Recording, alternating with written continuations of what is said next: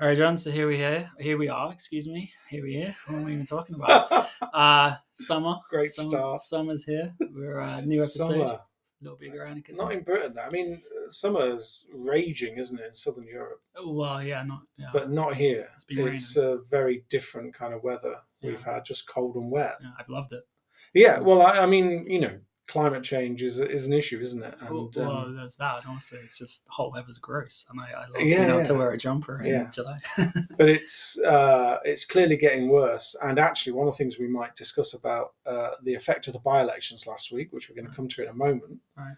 is how climate change, environmental issues look like they're going to be off the table yeah, at the elections uh, when the general election turns up yeah. because of one of the by election results, which could be quite interesting. And then also, we're talking about um, a podcast that was published by the BBC a few years ago, which is going to be the first episode segment in a larger series on anarchy at the BBC.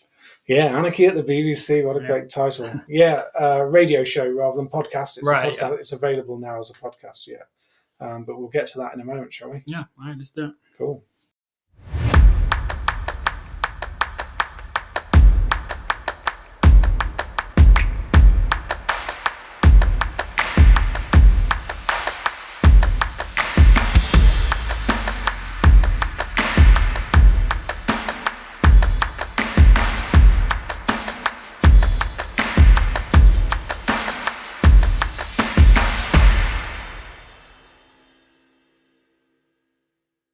Let's start with the by-elections last week. Then there were three Right. by-elections. All of them were previously held by Conservatives, um, and all three were expected to go to Labour. Uh, sorry, no, all three were expected to be lost by the Conservatives. Right. That's uh, that's the right way around. Um, uh, Labour were expected to take two of them, and the Liberal Democrats were expected to take one of them. Um, but there was a bit of a surprise on the night because the Conservatives managed to cling on to one, Right.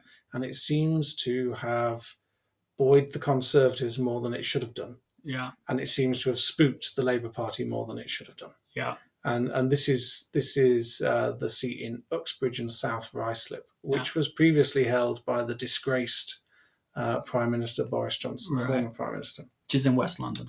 Yes, indeed. wow. And uh, the reason that, or the, the the reason it appears they lost the seat is because of the Labour Mayor of London's policy to expand something called ULEZ, Mhm. which stands for Ultra Low Emission Zone Yeah. and um, that's going to cost people money if they have Right. gas guzzling diesel cars basically Yeah. and the conservatives campaigned on that basis and managed to cling on to the seat they won by 410 votes something like that Right. um, so not a huge victory and ULEZ is an issue that is specific to a certain number of london seats Yeah. uh, when it comes to a general election. So it's not likely to be a big issue when it gets finally round to the general election. Between now and the next general election, there's going to be the London mayoral elections in May next year, right. uh, unless we're surprised by a general election anytime soon. Um, and so ULEZ will be an issue that is kind of uh, dealt with Yeah. in that election, I would have thought. Yeah. Um, so I don't think the Conservatives should get too excited about it. But what's really interesting is how spooked Yeah. Labour seems to be about it because they're now worried about any kind of policy that the Conservatives can um, drive a wedge on in terms of them and their and, and their supporters. And it, it seems somewhat easy to resolve as well because ULEZ is different. So there's a, a bunch of city centres in the UK that have restrictions on older cars, high emission cars or vehicles.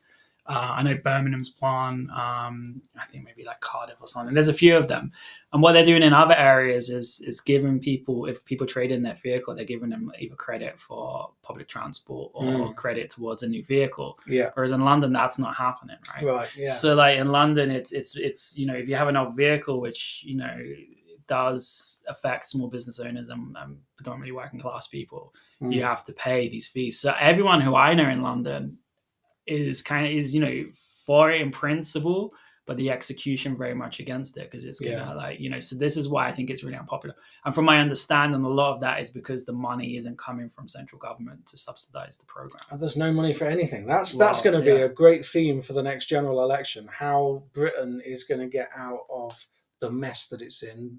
People are calling it broken Britain or Right. whatever, uh, without spending any money. Because the two main parties are we're back to austerity really. Yeah. Two main parties are not committed to spending anything. Yeah. Uh, the Conservatives do get around this sometimes by actually spending money and um, and and surprising Labour by doing so, or stealing Labour's policies Right. or whatever. But Labour, the moment they commit to spending any money, the media is like, "Where's that coming from? Yeah. How are taxpayers going to pay for it? Is it? It's not going to be borrowing, is it? This idea of borrowing being bad Right. is is really part of our political culture right now, which doesn't tend to happen in in other countries in Yeah. quite the same way. Well, everyone can borrow apart from the government in this country. Yeah, yeah, absolutely, yeah. And um, public expenditure is never seen as an investment. Yeah. I was thinking about this uh, walking around this morning, thinking we were going to have a chat later. I was thinking, like, just imagine if we had a publicly owned railway system. Mm. The government could announce, well, instead of cutting all of the um, ticket office spaces, which they're planning to do, the companies that own the railways are cutting staff down at ticket offices. So you have to buy your ticket online, and there's nobody at a station potentially. Yeah. There's lots of stations like that already Yeah. just imagine if a government came out and said, "Well, we own this, and we're actually gonna we're gonna make sure that there's somebody in every station all the time that the station is open, Yeah. whenever it's open." That would create, I don't know, thousands of jobs. I'm guessing around the country, Yeah. and therefore you've got lots of people with extra salaries that they don't have at the moment And in their local communities. Uh, it could actually boost the economy up. yeah, and a greater sense of community as well. So this is what Mike Lynch Yeah. talks about with the closures. He's like, we need to, well, the, the the kind of these jobs. It's like when you take that away, you're taking away people on the platform that diffuses, you know, nasty social interactions or yeah, helps people with accessibility needs and stuff. yeah. So it's it's it's more than just creating jobs as well. It's creating a sense Mm. of culture and inclusion as well. Right? So Labour is very scared to talk about spending any money whatsoever. And one of the big environmental pushes that we're seeing from our politics is this idea of net zero. Yeah. And getting to net zero. You can't do it without investing in green energy and you you know you can't do it without offsetting stuff which costs money. Um, and that is a classic example of of uh, or ULEZ and and the seat in Uxbridge is, is, is a classic example of what happens right now and what could happen in the future with people being scared about their own finances and the possibility of trying to have a greener future. Yeah. The very same week that Southern Europe is on fire. Yeah, Greece. Yeah. You know, so Yeah. we, we it's not the first time that, that this has been really obvious that we are a very odd species uh, Mm. and we're a, a very insular looking country within that species but we really uh, you know we're really in a situation where politicians can convince just enough people that being environmentally friendly is a bad idea for them Yeah. and that's enough to tip the balance 410 votes Yeah. And it was a big um, majority before, right? Uh, it was around about seven thousand before So that. it's easy. Yeah. Um, it's it's on. It, it should be if Labour are going to win the next election, it should be an easy win. right. Um, so it just shows you that a by-election, you're going to get local issues which which make it a little bit trickier. At a general election, ULEZ will not be the issue, but net zero could be if the Conservatives play it. Yeah. It could And be an issue. and, and Keir Starmer's already rolled back his national green energy company. Yeah, it's it? delayed it. So there's like I can't remember how much, how many billions they they were planning to uh, to invest in green energy. But the idea of having a, a company that's part nationally owned Mm. uh, investing in green energy, uh, well, it seems rather sensible, doesn't it? Yeah, So- and, and, So they've delayed it. and put it in the communities that were decimated by um, the closure of the mining pits. Yeah, yeah. two problems. Yeah. We're in a very odd situation. We've said about it before how people have talked about whether this next election is similar to 1992, where the Conservatives just scraped in, or whether it's similar to 1997, where they got a big, Labour got a big majority, uh, and how actually it's different. Yeah. Because it's it's neither of those two things. Labour could win that big, like in 1997, but the circumstances are so much different. uh, because uh, in the run up to the 97 election, the economy was doing well. Yeah. And Labour could come in straight away and actually make changes that people could notice the difference from. Yeah. If Labour win uh, in a year and a half or whenever the election is, uh, it looks like they're not going to do anything. Mm. Uh, they're relying on this idea of reform. Yeah. But reform without money means taking money from one thing so you can use it elsewhere. It, it basically does mean austerity of some some form, I think. Yeah. And um, the chances of, of us feeling any benefit uh, will depend on whether they get those reforms right. Yeah. It's a bit hit and miss. Yeah. So their their their objective, and I, I think I've said this before on the podcast. Uh, Keir Starmer's objective is to present himself simply as a better manager Mm. than Rishi Sunak. Yeah, and that's the difference, isn't it? So '97, there was a feeling of, you know, hope, not in a kind of big kind of Obama hope, but like, or, like you know, the the the Labour's theme song was "Things can only get better" and stuff, Yeah. wasn't there? There was a feeling that reforms is Oh, coming, think and there there was, going to be a change in the regime. Whereas with Starmer, you don't feel like that at all, do you? It's just more kind of uh, disgust of the Conservatives. Yeah. Not yet, you don't feel it. Yeah. And there's still people who, who are saying, well, I don't really know what Keir Starmer stands for. And part of that is because he keeps rowing back on policies. Yeah. But as we get closer to an election, you'd imagine that that's going to change. I, I'm, I kind of give him a little bit of leeway because I'm assuming, I'm assuming he's doing everything because he's thought it through. Yeah, I don't. So- I don't give him that leeway. Okay. Well, I, I- I don't mean like you know. I'm, I'm not. I don't think I'm being too kind. I'm still an anarchist, right? But I think, I think uh, some of the criticisms I've seen of him are a little bit simplistic because they come from well, I don't agree with him and I don't like Labour, which is fine. Yeah. But I'm trying to give him the benefit of the doubt in terms of how he's handling himself as leader of the opposition because that's quite a that's a specific role Yeah. that you're that that requires you to do certain things. I don't think he's necessarily doing it well all the time, but I'm assuming whatever he's doing has there's actually been some thought Yeah. involved. So I think sometimes we could be too early to judge whether he's doing the right thing or not, Yeah. because ultimately the judgment will be whether he wins an election or not. Yeah. I I- see. For me, what I, I agree with that, and I do think he's trying to navigate that. But I've seen in the last month or two him pivot more and more towards Tony Blair and yeah, no, Mandelson. Yeah, and yeah. I, I think that that is he's he's misread the room there. yeah, And and I think that like you know he doesn't have to be a, a Corbyn like you know Corbyn is Yeah. the kind of like this this kind of out and out social democrat, but at the same time he shouldn't be Labour. It should be his own thing, and he's not. And, and he's trying to replicate that Blairite kind of politics, which I find really alarming.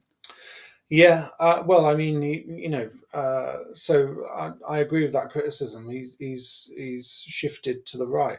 Yeah. he's shifted to the right at a time when the public is to the left. Yeah, Um, the public are o- overwhelmingly to the left of the Tories, and they're to the left of the Labour Party. Mm. I'm sure of it. yeah, no, I am too. Yeah, yeah. Um, I think that they would be. I think Jeremy Corbyn's policies right now would be would be pushing open door yeah. really. I think people would welcome that sort of policy intervention, government intervention in their lives. Yeah. Um, because I think they could see the benefit right now. They actually want government to do something, yeah. to do stuff. And Rishi Sunak continues to be the uh, to be reluctant at doing anything in government. yeah. He doesn't see government as as that sort of role. Yeah. I mean, he is really Thatcherite in in quite the extreme. I think. Yeah, and the people around him I just find equally unimpressive as well. Mm. You know, and um, yeah, it's just it's Yeah, the Conservatives have very few uh, heavyweights now. right. Yeah. Uh, I think Labour have better personnel. Um, there's going to be a cabinet reshuffle that everybody's expecting in September, and Keir Starmer's going to shuffle his team around as well. And uh, they'll be wanting to pick out like the key people that the electorate are going to recognise in a general election campaign because we know that the British public don't really pay much attention. Mm. There will be people out there right now who don't know who Keir Starmer is Yeah, for sure. there yeah. will be, I suspect, millions of people who don't know who Ed Davey is. Yeah. Um, so you know the Liberal Democrats have a huge problem in that regard. They're, Yeah. they're just totally unknown. Um, but come the general election, people will be paying more of an interest, and they've probably got the capacity to take on a few more key figures. So that's going to be the the job of the two leaders. They're going to be wanting to get those personnel in place that are going to be the most recognisable and the most hard hitting. Yeah. Easier job for Starmer. Yeah. The risk is that he, uh, because he doesn't seem to get. There's lots of rumours he doesn't get on with Angela Rayner, the deputy leader. Okay. There's lots of rumours that he wants to kind of downplay her a little, Yeah. and I think that would be a mistake. I, I think with Starmer as well, this is probably unfair and just attack on him, but like Oh, he just go for it. he just doesn't seem like he gets people. You know, like he just there just Yeah. seems to be a lack of empathy in him. I He's think just- he comes across like that, but I think that's his style. Yeah, he's just bureaucracy personalized. You know? yeah, maybe. and it's just yeah and, and i think uh, and then when when i think that i think of someone like you know Dwight Macdonald which just says bureaucracy just breeds mediocrity yeah. and it's you know and and, and that's Starmer for me Mm. you know Yeah, fair enough. I think he comes across like that, and I don't think that that, from what I've heard about people who talk about him, who know him, right they talk about his warmth and his empathy, and they talk about how he understands people, and they talk about his working class background and how he loves football. He doesn't come across like Yeah. any of those things. Doesn't come across as having a pint down the pub, but he is more like that yeah than the previous uh, prime minister, but one, I, uh, I, Boris and, Johnson. and this is the thing is also like Starmer like Corbyn is an Arsenal supporter right yeah, which yeah, is what I am as well and uh true. and and I wouldn't want to be sitting next to Keir Starmer at a football match oh, that would be. like oh, we'd need pictures of that. Yeah, like you know, it's just kind of like he's just not relatable in any kind of way, you know, and it's uh, I think that's problematic as well. Well, that that's his problem that he's got to try and overcome, and every time he's tried to overcome it, it's made it worse. I've, I've seen him several times doing interviews where he's set out who he is and what he stands for, but he's said slightly different things each time. There's some of the consistency of the messages is the problem as well. Yeah, But uh, we've only dealt with one of the one of the results. I just want to quickly mention the other two. So the one that Labour did win, Mm. uh, Selby and Ainsty in North Yorkshire, uh, that was that was significant. Yeah. I think there was a majority for the Conservatives at the last election of twenty thousand votes, Right. and they overturned it. And I I heard recently that Keir Starmer goes around with a piece of paper in his pocket with the top 150 target seats that the that Labour want to win right, in ranked in order of difficulty. right. Selby and Ainsty isn't even on that list because it's like in the 200s. Oh, okay. So winning that seat suggests that they're doing very well and that Uxbridge and South Ruislip was just purely about that ULEZ issue. Yeah, If they're winning in seats like Selby and they can replicate that at the next election, the Conservatives are screwed. yeah. uh, But then I think so are we, because if if they're winning that easy, and they're winning without policy, right? Then what kind of people are being voted in? So look at this this Yeah. young chap that was voted in there, Keir Yeah. something, twenty five year old, right? Yeah. I looked up this kid, Oxford graduate, Yeah, intern for a Conservative MP. yeah. Uh, Uh, Labour MP actually. Wes And Streeting, Conservative. Oh, really? Yeah. Oh, he's done both. and done kind of like lobbying for some um, commerce. Yeah. You know, and, and is that the kind of young Labour candidate you want? It's the well, I mean, Labour have been very tight on who they've allowed to be candidates for the right, next and these election. are the people that are getting Yeah, these, these. absolutely. So, like, I, I don't think this is a cause for like celebration. you know? Oh, I, I'm, I was just trying to suggest Yeah. what I think is going to happen. Yeah. I'm not necessarily saying it's brilliant. I think uh, if if it pans out the way I think it's going to pan out, Labour are going to potentially win big. Well, they've got the potential to win big. I don't know if it's going to pan out like that, um, and that's problematic in itself. Mm. Uh, a government with lots of power. We've got we've got a system which once the government gets into power, gives them control of parliament and gives them whatever legislation they want, pretty much, and they can do what they like. Mm. And um, it would be much healthier to have something closer. Yeah. Um, but then what we'd be talking about is a Labour government that was at risk of being brought down at any moment from the Conservatives. But at least What- they have to do something then. right? whatever way we look at it, we're screwed. Yeah, Right? yeah, so I expect that. But um, uh, Selby and Ainsty, uh, Selby's a small a small town, um, and it's so this constituency that Labour won is is really rural. It's farmland, and um, I used to live not not far from there. One of the many places I've lived in in England, um, and it kind of suggests that that the Conservative support has dropped in in a kind of farming community, um, and farming communities have been really uh, struck bad by Brexit, Mm, and so it makes so we could say that this this this these elections now are no longer about Brexit, but Brexit has perhaps had an impact. I would say. Um, if if the Conservatives are losing support in a constituency which is really rural, where there are hardly any graduates, because graduates tend to vote Labour, or at least not Conservative, um, they're they're in they're in trouble. Mm. Um, and a similar sort of story comes out of Somerton and Frome, uh, where the Liberal Democrats overturned a big Conservative majority. Um, that's the sort of seat that you would not expect Labour to be taking anyway. Yeah. Um, and so it, it's one one fewer seats for for the Conservatives. Again, if it's replicated at a general election, it's the sort of thing that you did see in 1997. right.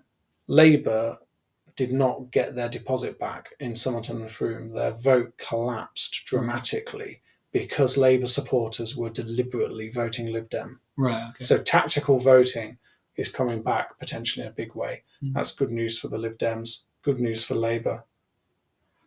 well, There's no good news for us. No, I know, I no. know that's what you're going to say. No, there, I agree. There isn't. Yeah. There isn't. Um, no idea what Labour will do in government, but if they win big, they'll be able to do whatever they like. yeah. There you go. That's my assessment. Yeah. No, I, no, I agree. Is that all right? Yeah. Yeah. Yeah. I'm, I'm, I'm happy to end it there. Yeah. Yeah. Cool. Okay. Well, let's let's have a think about um, anarchy at the BBC, shall we? Yeah. Let's do it. Yeah.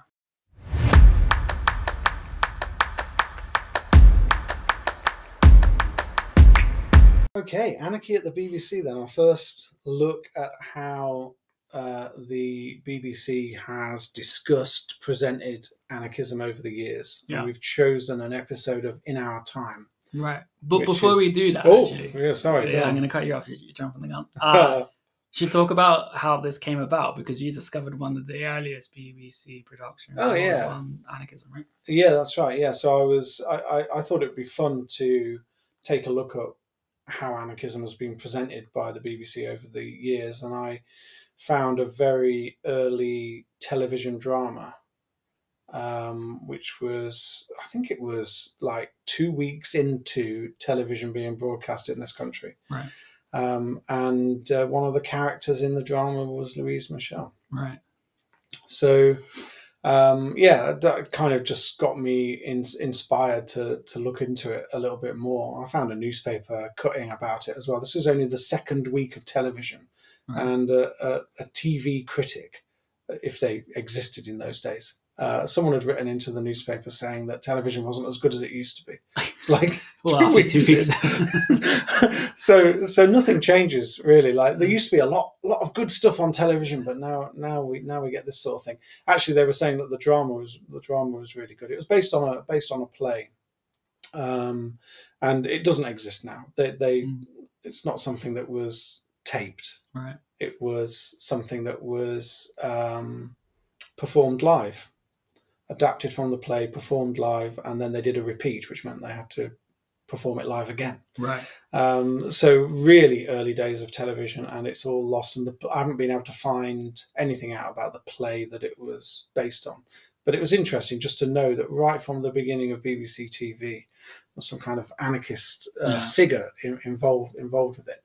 Um, in our time, though, how how would you describe in our time as a as a series? Um. So it's yeah, radio show. My bad. Um, that uh, every week its host Melvyn Bragg uh, has usually three academics with him, and they will talk about a different subject, uh, kind of uh, even kind of uh, philosophy they, they focus on and, and especially enlightenment thinkers are and then key historical events so Yeah. they have a philosophy they have a history but and then also science as well Yeah. and then kind of developments in science and key sciences so it's kind of yeah a bit a bit kind of you know presenting kind of ideas and, and researching the humanities to a wider audience but then Yeah. also a bit of science in there as well and I, I think kind of scientific discoveries and developments that have uh, societal impact. Yeah. I think that's kind of the um, the the, uh, I, I, the the the aim. And then Melvyn Bragg kind of structures the the interview in a way where he gets academics to talk about these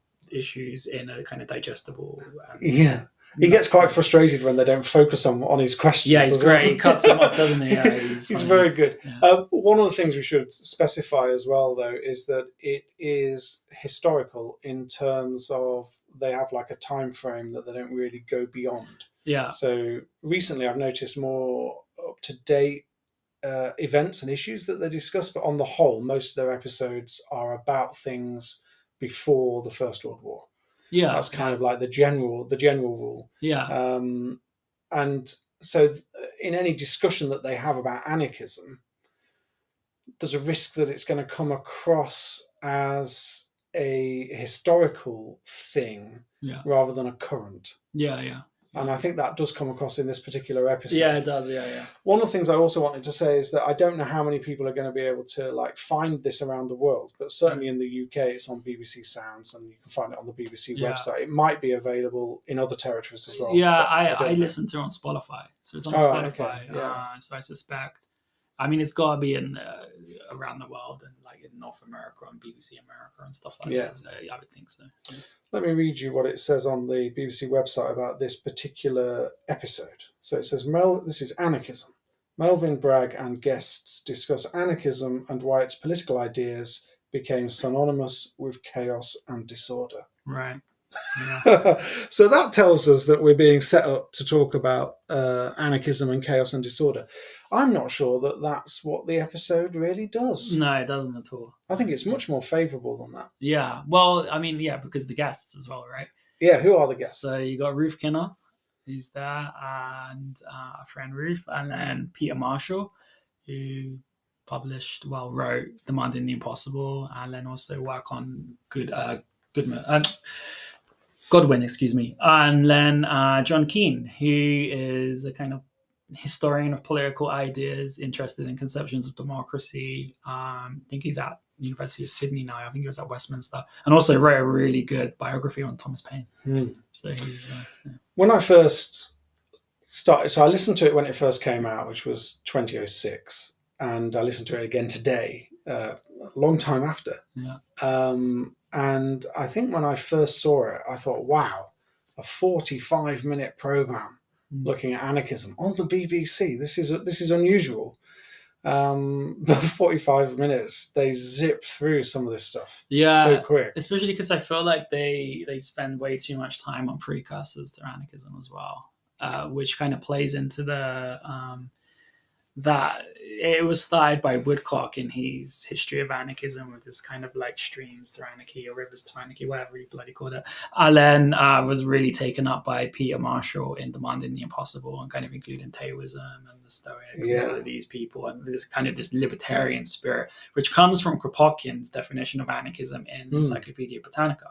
Um, but Kropotkin kind of does it in a way just to kind of like a throwaway kind of there's been this Yeah. libertarian Yeah. anti-state spirit but this is really kind of fleshed out in demanding the impossible and they talk about this in in the podcast which i thought was getting away from it but funnily enough it was it was john keane uh in the podcast, he was like, "I think that's anachronistic to be talking about anarchism like that." And then Yeah. they drop it, but they'd waste, I think, about fifteen minutes on it. Yeah, yeah. I don't think it's as long as that, but yeah.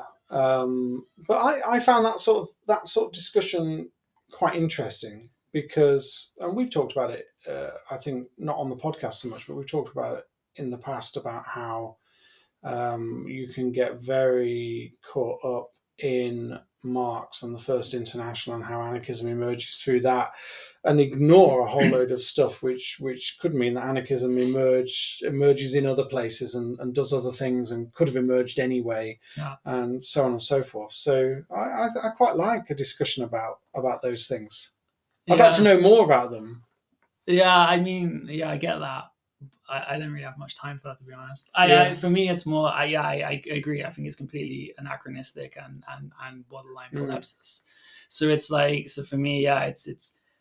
I'm interested in people who self-identify as anarchism if I'm talking about anarchism. Yeah, yeah. You know, yeah. because then you're you're kind of you know then it's an act of prolepsis, and and I think that we don't we don't need to be doing that. We need to understand people on their own terms and not calling people anarchists before anarchism was a thing, right? yeah. you so talk you're about getting this- rid of Godwin, then you shouldn't talk about Godwin. I think God? Godwin's important in the sense that, that that was the point. Like you know, I think it was Kropotkin who did it first, and then other people. Where it's like, okay, this is where uh the the kind of what we call anarchism. That was the text that we've really built from. Yeah. So I think he's important, and you know, and and and with with Godwin, you know, he was you know Percy Shelley, and that and there's that that that poem on anarchism and stuff. So there is there is that language Yeah, around yeah, him sure. anyway. So um yeah, I I, think that like that's where I draw the line, Godwin. Yeah. So, Okay. yeah. yeah. No, I, I, I think that's fair enough. I think, I suppose, I suppose what I'm saying is that in a 45 minute episode, uh, you end up you end up glossing over everything anyway, don't you? Yeah, Uh, and I think some of those issues could have could have been an episode in themselves. Like in our time is a series that regularly looks at liberal philosophers, Yeah. and regularly talks about events in Republican history and Yeah. you know all of that sort of stuff. Uh, you know they've done they've done episodes on uh, you know on Rousseau. Uh, uh, you know John Stuart Mill, I think, and and you know uh, the social contract, the idea of the social contract, also Yeah. as well as the French Revolution and Yeah. all sorts of stuff. Anarchism gets one 45 minutes. And then even when it has that, it you know he does ask Ruth, okay, well, what did the anarchists make of Rousseau? So Yeah. he's still kind of contextualizing the anarchism within this language that Yeah. the, the listeners will be familiar with. I made a list of the things that cropped up in 45 minutes. Okay. So I'll just go through this, just rattle through it. The English Civil War, the French Revolution, uh, anarchism in ancient Greece, Hmm. uh, religious anarchism, the existence of the state as a modern part of life rather than something that we've always had. Yeah, Godwin, Rousseau, and the idea of natural freedom, Proudhon, Bakunin, and the criticism of Marx, uh, anarchism uh, and assassinations, Yeah. anarchist newspapers, Kropotkin, anarchism spreading in rural areas, uh, Catalonia, and then about 15 seconds on what anarchism has been like since Spain. yeah. I don't know if you listed it, but also the Paris Commune. I don't know if you said Paris Commune. Oh, did they do a? Did they talk about that bit? as well? Peter Marshall. Oh yes, yeah, you're right. They did. Yeah, yeah, that's right.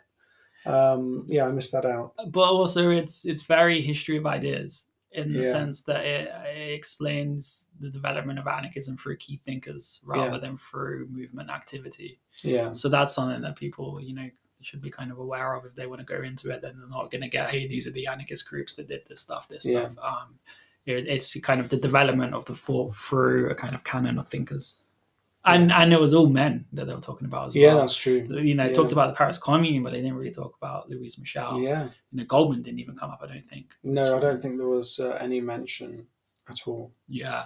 I mean, I know Peter Marshall brought up, you know, anarchists being interested in free love and stuff and the Yeah. anarchist women, but it, that was kind of just passing. Yeah, um, but I thought that for what it did, I thought the the discussion was good. You know, it was um, it was positive.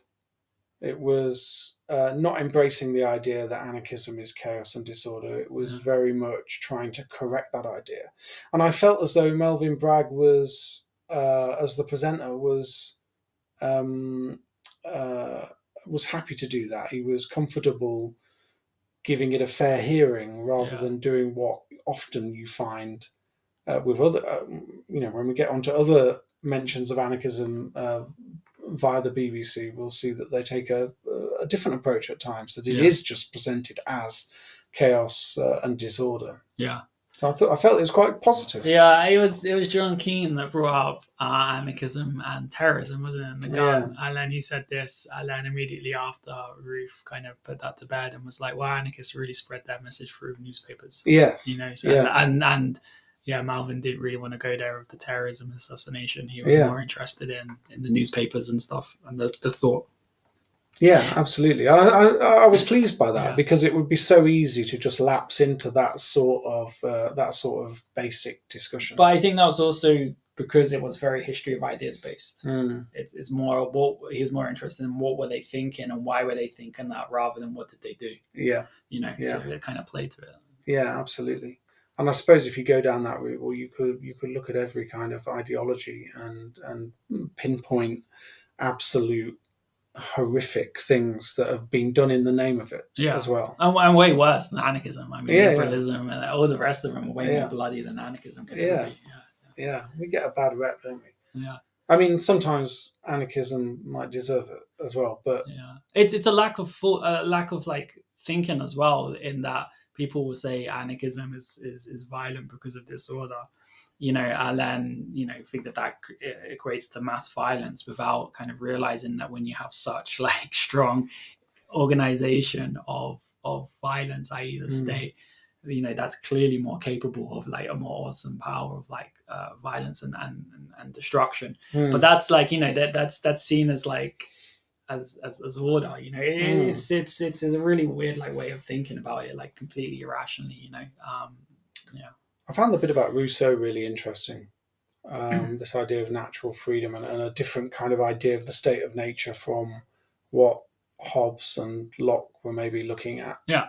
Um, I don't know how much you know about that. yeah so like hobbes hobbes is like you know state of nature is short brutish and, and violent you know and we need the leviathan to protect us from the state of nature and that chaos and that violence you know because it you know and then in the state of nature you have the right to violence to self-defense but within the leviathan i am within the nation state you give up your right to violence to Yeah. the state and the state protects you in return um and and and that's a nec- that's the, the so the leviathan's a necessary evil because of the state of nature nature being so brutish. Hmm. Whereas Rousseau comes along and is like, no, actually, the state of nature is, you know, kind of um, is is is is isn't violence and it is harmonious, and we do have these these natural freedoms and everything, and we live the more natural, uh, harmonious life.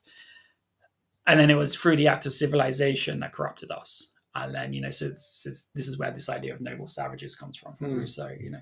And then in civilization, we become corrupted, and then the, there's the necessity for the state. So it's he flips it, Yeah. you know, and and and that's yeah, kind of what like anarchists like. But then also with Hobbes, he had um, a text before the Leviathan called the Vindication of Natural Society," where it's kind of more open to a kind of um, more open to anarchists, and anarchists read it and uh, liked it, you know, and and read it kind of directly that like Mm. Hobbes actually did mean that like kind of natural society was kind of you know harmonious, and then the Hobbesian like sympathizers later on was like, no, he was being you know cynical or like whatever. Yeah. He didn't really believe it. He was joking around. But yeah, anarchists read that at face value. So yeah, so it's it's that's the kind of like background to that. Yeah, yeah, it's an interesting, interesting discussion about that and, and where it where it gets us, and um, and I suppose also links links to republicanism and Yeah. how anarchism was developing uh, around similar times, around themes to do with rights and stuff. There's a whole kind of connection to anarchism and liberalism, isn't there? in- Yeah. In, in that way, which they didn't really didn't really get into because No. then they started to move on to Proudhon and property, and then Marx. Yeah, and, and yeah, that's the thing. Uh, John Keane kind of pushed it that way when he was kind of talking about the split in the First International, which is that kind of like very standard understanding of the development of, of anarchism. And you know, he said that's when like red and black split.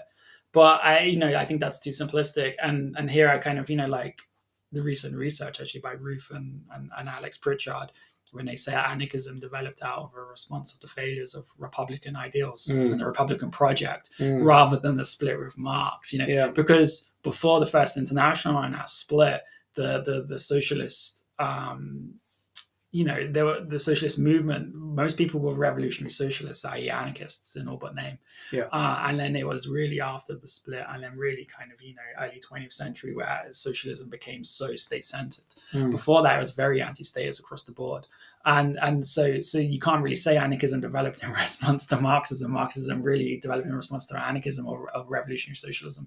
So um, so yeah, so that's the Bella narrative to go with, and then that's when you can talk about people like not just Rousseau, but also someone like Wilhelm von Humboldt and his book Limits of, of the State, and also John Stuart Mill, these classical liberals who you know, um, you know, people have a misremembering of them. I, I've been reading like Humboldt recently. It's Mm. amazing, and it's you know these classical liberals were for the sovereignty of the individual and for you know workers' control of Yeah. production for a lot of time and everything. You know, they weren't these like free marketeers that Mm. they're kind of painted as now. Yeah. And and the anarchists come along and you know they're reading people like Humboldt and well Kropotkin certainly was, and then a lot of the American anarchists that I look at were reading John Stuart Mill, Mm. and they're like, look, this stuff's good. And Yeah. if you take this to its logical conclusions, it's anarchism. Yeah. So it's kind of using a lot of these Republican ideals Mm. in a way, you know. So it's that's the development of of, of Mm. anarchism that I find more interesting. And then when you look at people like Bakunin and and and Proudhon through that lens, then you know Proudhon's writing on political theology and you know he's writing on religion became much more important than he spat with Marx. Yeah, yeah, absolutely. Yeah, I mean, uh, even going a bit further back to, to John Locke, um, Locke makes a link between work and wealth, Yeah, and that people should people should be able to keep what they work. on. Yeah. you know that their that their labour matters. Um, obviously, when you then make right uh, property a right, it then Yeah. If it's enshrined in law, um, Yeah, a that- capitalist system. Yeah. Locke But- gets really dodgy when he's like, you know, um, you have a right to create value from land, and if someone isn't creating value for land, then you have Yeah. a right to do that. And then that was the kind of justification for a lot of colonialism, right? Yeah, yeah, and the destruction of indigenous peoples in the United States. That's where he gets dodgy. But yeah, Well, you, I but think- you're right. uh, Yeah. I think there's there's plenty that is dodgy Yeah. uh, in it, and um, you know the the whole system uh, owes an awful lot awful lot to him.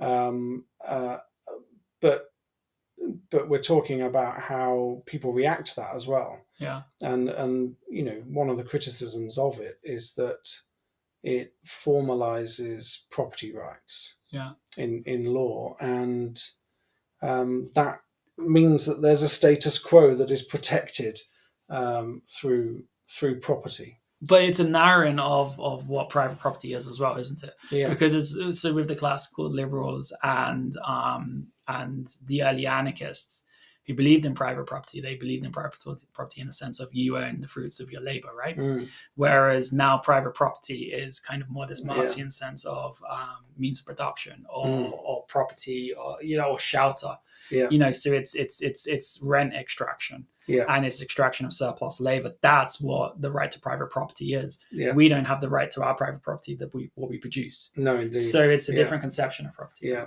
and a whole load of issues on inheritance and things like Right, well. exactly. Yeah, yeah. So yeah, it's hugely And this is hugely, uh, problematic. this this different distinction of private property is where a lot of contemporary anarchists fuck up because they don't fully understand how someone like Bakunin or Proudhon conceptualized private property and that they were against pri- private property in the sense of one person owning the means of production having a monopoly on resources and stuff they didn't believe this Yeah. you know um, so i think you know and that's why i think a lot of these people sometimes get thrown out of the out of the discussion and out of reading groups and then Mm. also then anarchism becomes quite a narrow understanding of anarchist communism as well Mm. right and so I, yeah I, I, think like anarchists don't talk about private property nearly enough they've Yeah. just kind of completely ceded that to to right-wing libertarians and then also um you know these kind of like free market anarchists like the society for a stateless or center for stateless society and stuff like this you know um where i think that like you know anarchist communists and syndicalists there's a, there's a discussion there to have about what does property mean Yeah. even in a syndicalist society because you're going to have to have possess- possessions what does that look like Yeah, and and also on the left, uh, the the the discussion. Uh, the discussion from Marxists has kind of Yeah. just been allowed to kind of. well no one has private property in, in in that because the state owns everything Yeah, So yeah, exactly, exactly. but but that also then links to what kind of economy you have to have, and there isn't enough yeah. discussion in anarchism about what an anarchist economy might look like, Yeah. and it's almost I think uh, so. A lot of people, you know, who might identify as anarcho-communist might know what that means. I'm not sure I understand yeah, yeah. what kind of economy that is going to mean. I'm not sure that I'm against markets per se yeah same yeah uh, but I'm against the free market and I'm against capitalism. Yeah, for sure, And I'm a socialist. for sure So, but we but it's almost like you can't even say the things I've just Yeah. said. But then the Right. irony is as well is that the, even the anarchist communists don't know what anarchist communism is because we haven't really seen it. Yeah. So, Yeah. so so they they're just speculating. They don't Yeah. know. So it's you know, and and it's, so this is why kind of my journey. I've kind of come to this position of Yeah. anarchism without adjectives. You know, it's kind of the clarion position, um, where you're just kind of open and like I think that there is a discussion to have about different types of economy, but that's important in the sense that that kind of informs the political side of anarchism and what does liberty mean Yeah. and what does freedom mean? And, Yeah. and a part of that is people taking control of their communities and deciding for themselves what economic system works best in their environment. Yeah, and you wrote about that in terms of de Cleyre, I think, in your in your thesis. yeah, you? exactly. About yeah, yeah, experimenting with a market or an economy yeah, without specifying exactly how it will work. yeah, because that's freedom, that's liberty, isn't it? Yeah. And this is this comes through the other anarchist that I really love, Gustav Landauer. He Yeah. says freedom is what people decide it to be, Yeah. which is really scary and dangerous. But like that is the purest form of freedom. We're, we're kind of stepping away from this episode of In Our Time a little yeah, bit. yeah, yeah. Um, but one of the things it doesn't really cover is is exactly what anarchism would look like because I guess it's there's not enough time and also where would you get to with that? But that is a that is a problem we all have, isn't it? Yeah. That people look at anarchism, people who aren't anarchists, and think, oh, how would this work? What's this about? How does yeah. it? And we find that difficult to answer. Yeah, and it's hard to do that because because in the show they introduce Proudhon, they introduce Bakunin, they introduce Kropotkin, but you have to then introduce those characters to a wider audience. Yeah, So you got to lose. So Yeah. then you lose a bunch of time of Kropotkin did this, this, this, Mm. did this. This is the kind of person they were, and then you know, so you lose, a, you know, maybe a quarter of the time where you can be explaining more about the philosophy and stuff. yeah, So it's it's difficult. So it's like I yeah, it's not criticism of the show. Like I think they did they covered a heck of a lot. yeah. They did. Yeah, Yeah, in well a short well. amount of time, and um, and with enough to be really interesting. Yeah, just it, it's nice when you're left wanting more. Yeah, but i feel as though it, it, it could have been at least another quarter of an hour yeah. maybe longer. Um, and some of those subjects you could you could do a full episode on Yeah. really. Incidentally they have haven't they? One on And we- Kropotkin, yeah. yeah there's one on kropotkin. So at some point we will get to talk about that and listen to it. But i suppose we we can probably just about finish this discussion there Yeah. and encourage people to find it um, in our time anarchism is the name of the episode yeah. give it a try, see what you think. Yeah, and then I guess we'll go over other um other shows that the BBC have touched on anarchism and stuff. and Yes, I see think- how it's been represented across the board, or have it, has it changed over time? I think And- next time we should do a drama. Okay, How about that? yeah, That would be cool, wouldn't it? yeah, Rather than something factual, let's let's look at how they've represented anarchism in in I don't know in in a popular TV drama.